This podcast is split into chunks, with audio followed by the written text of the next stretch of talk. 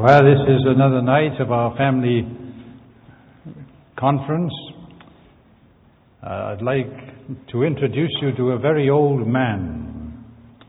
You find him amongst the crowd of people that fill the pages of the Old Testament in talking about David and his people, the people that came and the people that went during his reign. And I'd like to introduce you to this old man. You read him in 2 Samuel chapter 17 he sets before us the question what happens when a, an older man retires before his time? 2 Samuel chapter 17. And we'll read verse 27. It's the time of the Absalom rebellion, and David is in full flight from Jerusalem, rejected of men. And it says in 2 Samuel 17:27, it came to pass that when David was come to Mahanaim, that Shobi the son of Nahash of Rabbah of the children of Ammon, and Machir the son of Ammiel of Lodebar, and Barzillai the Gileadite of Rogelim, brought beds and basins and earthen vessels and wheat and barley and flour and parched corn and beans and lentils and parched pulse and honey and butter and sheep and cheese of kind for David. That was the excellence that marked him. Two chapters further on, 2 Samuel chapter 19 and verse 31. The Absalom rebellion has been crushed and David's coming back to the throne. We read in verse 31 that Barzillai the Gileadite came down from Rogelim and went over Jordan with the king to conduct him over Jordan. Now Barzillai was a very great, very aged man, even fourscore years or eighty years of age. He had provided the king of sustenance while he lay at Mahanaim, for he was a very great man. The king said unto Barzillai, Come thou over with me, and I'll feed thee with me in Jerusalem. And Barzillai said unto the king, How long have I to live that I should go up to with the king to Jerusalem? I'm this day fourscore years old. Can I discern between good and evil? Can thy servant taste what I eat or drink? Can I hear any more the voice of singing men, singing women? Wherefore then should thy servant yet be a burden unto my lord the king? Thy servant will go a little way over Jordan with the king. And why should the king recompense it me with such a reward? Let thy servant, I pray thee, turn back again, that I may die in my own city and be buried in the grave of my father and mother. But behold, thy servant Chimham. Let him go over with my lord the king. Do to him what shall seem good unto thee. And the king answered, Chimham shall go over with me. May the Holy Spirit add his blessing to the reading of his word.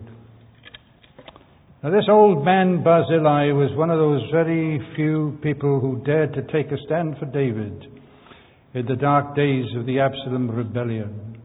They were not only dark days, they were dangerous days. Yet this rugged individual, ignoring the ominous portents of the future,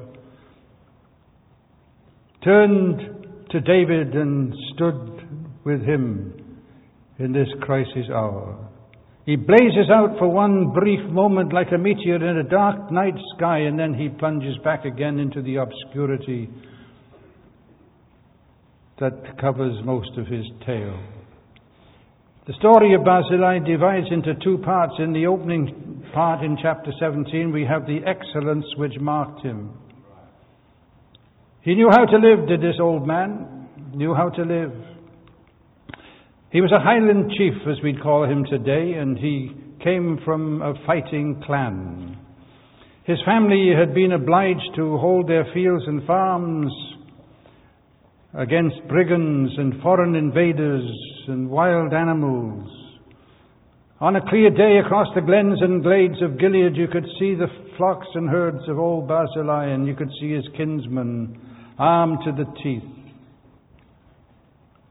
As tough and as rough a group of men as you'd ever want to behold. Old uh, Barzillai would gather his men around his table from time to time, and we can well imagine the kind of thing that he would say. He would say to his men, You know, you fellows, that David is the Lord's anointed. He's God's chosen king. That's been settled in heaven. He's altogether lovely. He's the chiefest of 10,000 to my soul. You keep your eye on him, you fellows. You look at David and way into the ages yet to come when David's greatest son would occupy the other side of the story. Old Barzillai would say to his men, Look, you fellows, I've lived a long time. I've kept my eyes open. I've watched the ebb and flow of affairs in this country. There was Eli, for example. What a failure he was. What a dismal failure. Failure as a person, failure as a parent, failure as a priest. Then there was Samuel. Oh my, what a man was Samuel. What a mother he had. What a ministry he had. What a mind he had. But oh, what a mistake he made. He should have kept his sons out of the priesthood. And King Saul, uh, I got no use for him. Looked like a king, all right, all the outward trappings of a king, big fellow, fellow, and but a big baby just the same. Mocked at by Goliath, scared to stiff of Goliath, the Philistine giant from Gath. But David, Ah, you men.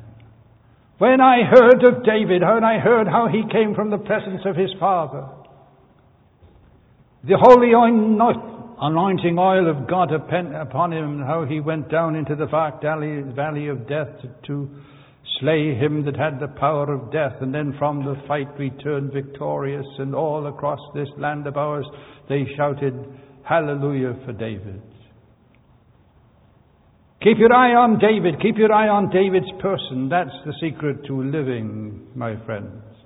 Get your eye on the person of David. And then perhaps on a later occasion he would gather them again around his table and the Absalom rebellion was now coming to a head. The tribes of Israel, almost to a man, certainly all the young people, flocked after handsome Absalom, wicked man that he was. And old Barzillai would gather his men around him and he'd say, you, you, you remember this, you fellows? Nothing's changed in heaven, you know. He's still the Lord's anointed. He's still God's chosen king. Don't you ever forget that. That's settled in heaven. There's no power from the pit. There's no amount of rebellion in the country. There are no vain fools like Absalom and the false prophets like Ahithophel ever going to dethrone David his title to the throne is settled in heaven. You get your eye on David's person, but you get your eye on his position. He's the Lord's anointed. That means he's God's chosen king. And so this old man would preach. He knew how to live. At times he could speak like an orator. He knew how to live. That was the excellence that marked him. He not only knew how to live, he knew how to give. That also was the excellent excellence that marked him unstinted, unsolicited giving. You didn't have to send people around looking for, for old Barzillai to try and get him to donate a few coffers to the a few coins to the coffers of Israel. You didn't have to come up with a faith promise plan or a tax deduction plan or a matching fund plan or any of these other kind of plans to get old Barzillai to give. He give, gave out of the fullness of his heart. It says he brought beds and basins and earthen vessels and so on. The Holy Spirit delights in recording the giving of old Barzillai. Did you ever notice the constant repetition of the little word and in that list of items that he brought to David? He says he brought beds and basins, and earthen vessels, and wheat, and barley, and flour, and perch corn, and beans, and lentils, and parched pulse, and honey, and cheese, and butter, and sheep for David. Thirteen times in one sentence he uses the little word and. I remember a long time ago and far, far from here, when I was a little boy going to school, they would insist upon us in our grammar classes that you only use one injunction in a sentence. If you have a compulsive E to use more than one and in a sentence, you, you curb that and you put down a period and start a new sentence. Well, quite obviously, the Holy Spirit didn't write the Bible according to the rules of English grammar. They had an aid to education when I was a boy in school. I don't know why they took it out. Well, I do know why, but uh, I think it could be put back in. It was a bamboo cane. It sat, sat on the teacher's desk. It was about this long. And from time to time, he would pick it up and swish it around. And that was his authority in the classroom. You didn't fool around in classrooms when I was a boy. If you didn't behave yourself, you got shot out of school and you got no more education. Well, they taught us that you use only one conjunction in a sentence. If I'd submitted a, a, a, a, test paper, an essay, and it contained all these ands, I would have been invited after the school was, session was over to step forward and come a little closer acquainted with that bamboo cane. And two or three visits in that direction had taught you that there was only one, sen- one adjective in, in, in a sentence. The Holy Spirit doesn't think so. There's a reason for that. It's called a polysyndeton. That's the, the Greek word, word for what that is. If you don't know what it is, I'll tell you. It's the opposite to an asyndeton. So now you know exactly what it is. Why does the Holy Spirit do that? He does it all the way through the Bible in the King James text. If you're using a modern text, it's all been taken away from you and you've lost that much. There's 46,227 little ands in the Bible and they've taken them all away from you, most of them. But they're there for a purpose. The Holy Spirit is master of his own language and everybody else's. He knows uh, all about the law of uh, the uh, polysyndeton. Doesn't impress him at all. He brought benches and basins and earthen vessels. Well, that's part of the structure of the sacred text, and it comes out everywhere in the King James text and nowhere in most of the others. And you've been robbed to that extent. The purpose of it is to slow you down. This is not a grocery list. If it was a grocery list, you, you would leave the ends out. He bought beds, basins, earthen vessels, wheat, barley, flour, and corn, so on, see. And he'd hurry down through the list and take a note of the, the price at the bottom of the page. The Holy Spirit's not interested in doing that. He's interested in slowing us down. You find the same principle at work in the very first chapter of the book of Genesis. In the beginning, God created heaven and the earth, and the earth was without form, and void, and darkness was upon the face of the deep, and the Spirit.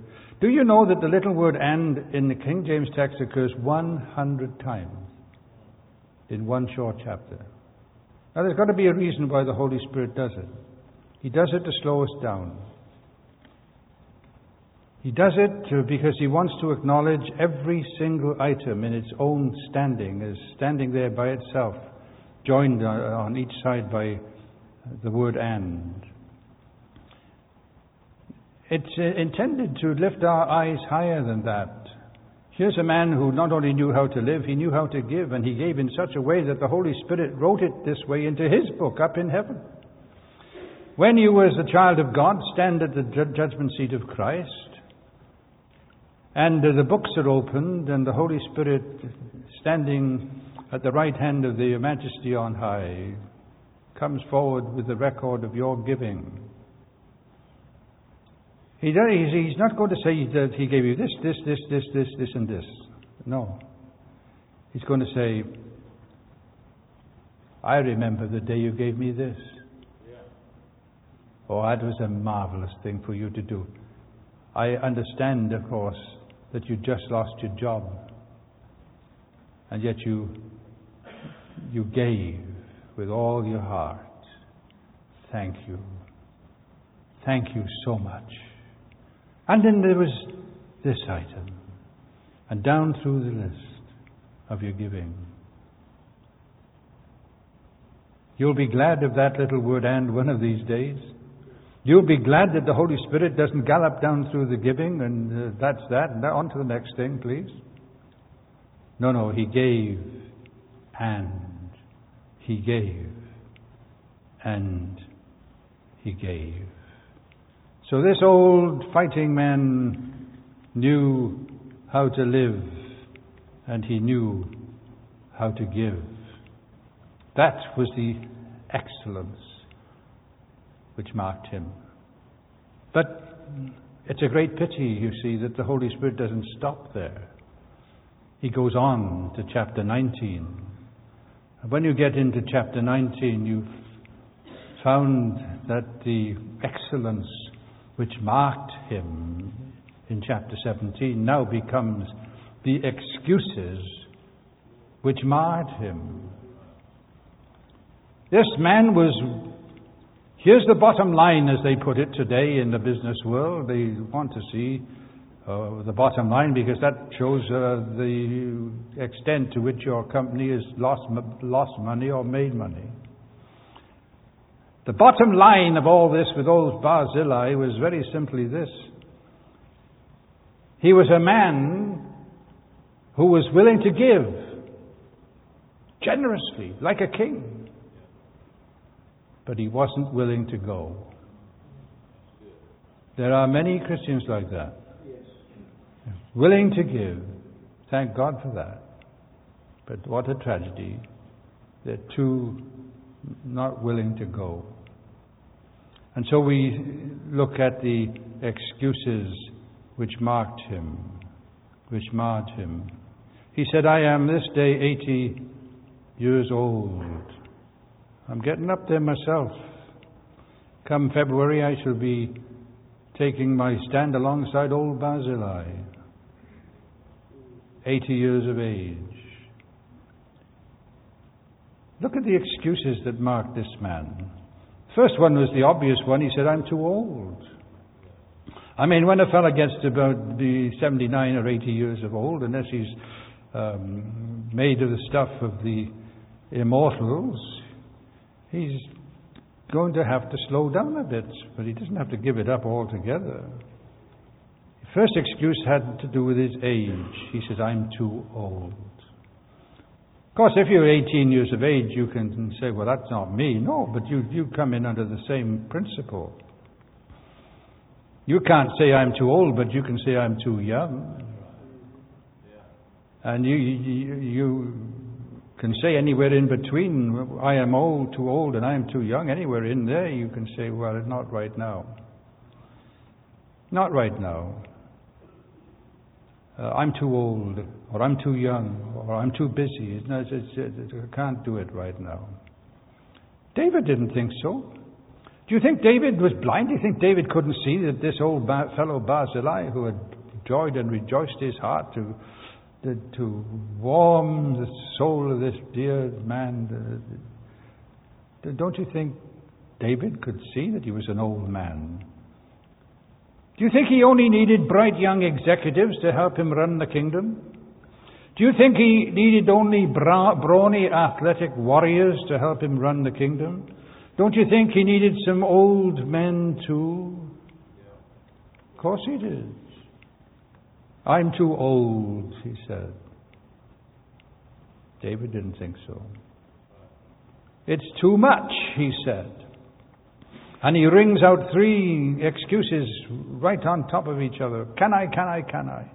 Can I discern between good and ill? Can I eat what I taste, what I eat, or what I drink? Can I hear any voice, the singing men and singing women? He said, in effect, to David, I don't, don't, have any aptitude for it, David, my dear Lord and King.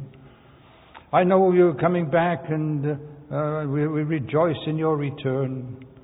And uh, we are glad for your coming again, but uh, uh, it's too much. It's too much. I, I, I can't. You'd, you'd want me to do some counseling. And I wouldn't be any good at that. Can I discern between good and evil? Of course he could. He'd just done it.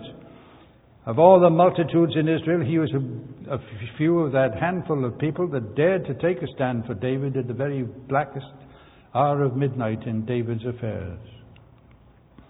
Can I discern between good and evil? Of course you could. But he says, I don't have any aptitude for it. Well, you certainly do. Well, he says, I've got no appetite for it. Can I taste what I eat or what I drink? He was being invited by the king to come and sit at the king's table, to banquet with David day by day until the rest of his life. An opportunity to sit in the council chamber of David Most High and watch the way he ran the kingdom. If he'd done, that, he could have come home at night many, many a time and said, You should have seen what David did today. There was an old fellow, and he'd go on and tell a tale, uh, and uh, how he had woven the story into a, a song, and now he's going to sing it to them. And you can just imagine the, the stately stanzas of the 24th Psalm, for example, ringing around the walls of the banqueting chamber as David, with his harp in his hand and his song, a song in his soul, burst into worship David said, says, that's all very well, all this, all this uh, eating and drinking and being merry. I, I'm beyond all that. I don't have any appetite for it at all. I have no aptitude for it, and I don't have any appreciation for it either. Can I hear any more the voice of singing men and singing women? No, no, it's David. Thank you very much. Uh, it's, uh, it's too much. I'm too old. It's too much. I, I don't have any aptitude for it, any appetite for it, or any appreciation for it. Uh, I'm quite willing to give, but I'm not willing to go. And then he said, It's too far. Thy servant, he said, will go a little way over Jordan with the king. I think that about sums up, O Barzillai. He was willing to go a little way, but he wasn't willing to go all the way. He would make a token crossing of the Jordan, but he was not willing for total commitment by crossing Jordan and coming through death, burial, and resurrection to take his stand on the hallelujah side of death. Typical of millions of uh, Christians is too far, too far.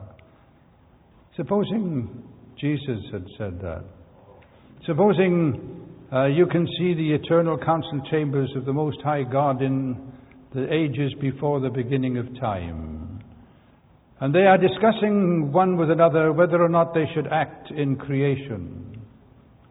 They know perfectly well amongst themselves that if they act in creation, that a mystery of iniquity will eventually raise its head in the galaxies and it would have to be dealt with somewhere, sometime in the eternal ordering of God's affairs in relation to planet Earth. And he, they say to each other, well, well, if we act in creation, we shall also one day have to act in redemption. And if we have to act in redemption, that means that one of us will have to step into the arena of human affairs and become involved in human life on planet Earth. And the Lord Jesus, we can see him step, supposing he had stepped forward and said, I'll go, Father. Beloved Holy Spirit of mine, I'll go. I'll go. I'll tell you what, I'll go as far as Bethlehem. I'll step out of the ivory palaces into the world of woe. I'll go down to that planet there in the far reaches of space and I'll be born on planet Earth. Eternal, uncreated, self existing, second person of the Godhead as I am, I will contract myself to the span of a virgin's womb, and I will condescend to be born as a man amongst men. But when the, when the angels come to sing the Hallelujah chorus, well, I'm coming home. I'll go as far as Bethlehem. I'll show them what God was like if God condescended to become a man. I'll go as far as Bethlehem. Or supposing he said, I'll not only go as far as Bethlehem, I'll grow up amongst them. I'll, I'll go to school. I'll become a carpenter. I'll live and teach, teach the book. And, and I'll live amongst them. Show you what you like, Father. I'll do that for 33 and a half years.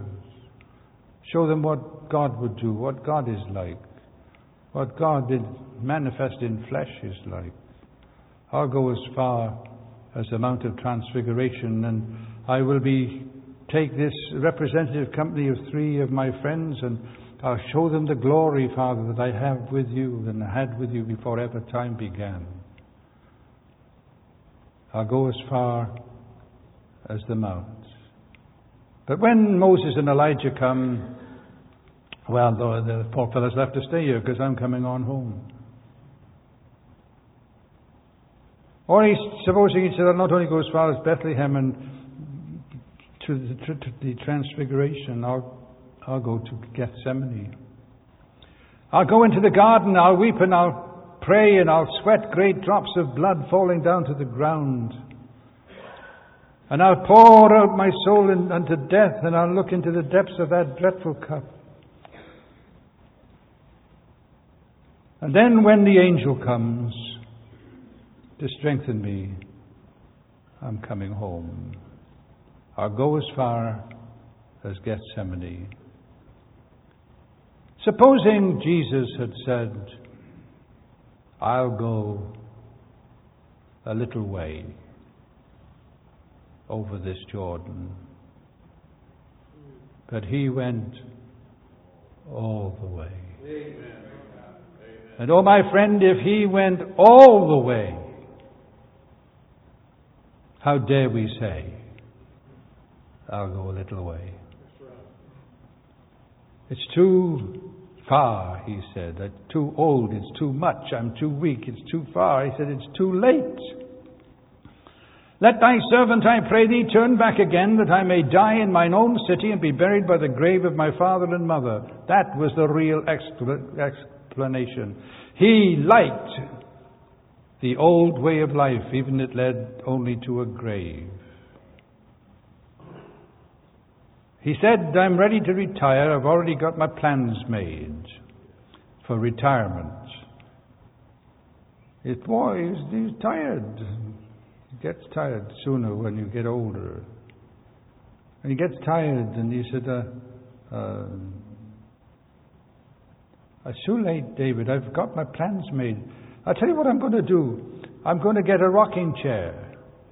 And I'm going to set it up by the tomb of my mum and daddy up the hill. And I'm going to rock myself back and forth. Just rock myself back and forth until at last it's time for me to go. You say, what a stupid plan. Yeah, it's about as stupid as some of ours. Fancy the golden years and wasting it. It's the way some people do. One last chance to get in and do something of lasting significance for the Lord Jesus. It's too late, he said, I've got my plans made. And then he said, It's too bad. It's too bad. He said, uh, I'm not coming, David. I thank you very much for the invitation. But uh, I got a young fellow here. I'm bringing him, him along. He's kind of tutoring him in what it's like to be a member of the Hebrew aristocracy. And uh, one day I hope he might serve the king in high office. Why don't you do for him? Chimham is his name. And uh, uh, I'll back out and you do this for him. Let Chimham go with you. And David looked at old Barzillai. He said, Yes, I guess you're right, old fellow, he said. Thank you very much for what you gave me. I'll never forget it. I'll have it recorded by the, the angel that keeps charge of these things in such a way it will never be forgotten. I'll lock it into a polysyndeton. And you can take Chimham with you. And that's what David did. David said, Thank you, thank you very much, old man. Like yourself, I shall uh, never forget this occasion, and the, the way you gave to me was the giving of a prince. I was wanting you to come and help me run a kingdom. Well, I shall never ask you again. Thank you so much, dear old Barzillai, for what you did, what you gave. In those crisis hours, they'll sing about it in the songs of Zion throughout all eternity. Come on, Barzillai. You come with me, son. Come and get this old man's crown. And that's exactly what he did. Because, you see, when you read between the lines and study all the scriptures that have bearing on the subject, it would seem that uh, when they got to Jerusalem, that David uh, said one day to Chimham as he was wandering around the palace grounds, he said, Hello, Chimham, what are you doing here? Oh, oh yes, yes, yes, yes, of course. You, what are you doing in that uh, outfit? it looks like you've been shoveling manure on the. You, you, can't go wandering around the, the, the royal palace looking like that. But you don't have any means, do you, to live this new life? Well, I'll give you all you need. Down the road, about a mile or so, there's an old farm. Belongs to me. It's part of my heritage. I'll tell you what I'm going to do, Barzillai, uh, Chimham. I'm going to give it to you. And you can do what you like with it and maybe want to refurbish it and put it back in business again or do something with it. Well, Chimham built an inn, you see. We know that because the Bible tells us so. It doesn't tell us in these two chapters I read tonight, but you can dig in the Bible and find for yourself. And you read of the habitation, the khan, the inn would be our word for it, the inn of Chimham, which is by Bethlehem. Well, I'll give it to you since it's written in my notes here, and you might think I'm just kidding you. Jeremiah chapter 41 and verse 17. And what Chimham did, he built an inn, and he built it so well that it was still there four or five hundred years later when the Babylonian army had swept away the uh, nation of Judah into oblivion practically. And uh, the, the rebels that were still left in Jerusalem rounded up Je- Jeremiah and forcibly absconded with him to Egypt. But on the way, they stopped at Chimham's Inn. It's by Bethlehem, says the Holy Spirit. It was still there 500 years later. Chimham's Inn. One day in heaven, the Lord Jesus got up off his throne. And he went over to where the old men were sitting together in Abraham's bosom. He said, Is that you, Barzillai? Good to see you. Do you know where I'm going, Chimham? You come with me, boy. Do you know I, what, what, what I'm going to do? He said, I'm going to get off my throne. I'm going to put on humanity. I'm going down to planet Earth in outer space. And I'm going to be born. Moreover, I've decided to be born in your inn. Amen. That was the excellence that marked him. He took that old man's crown. Shall we pray?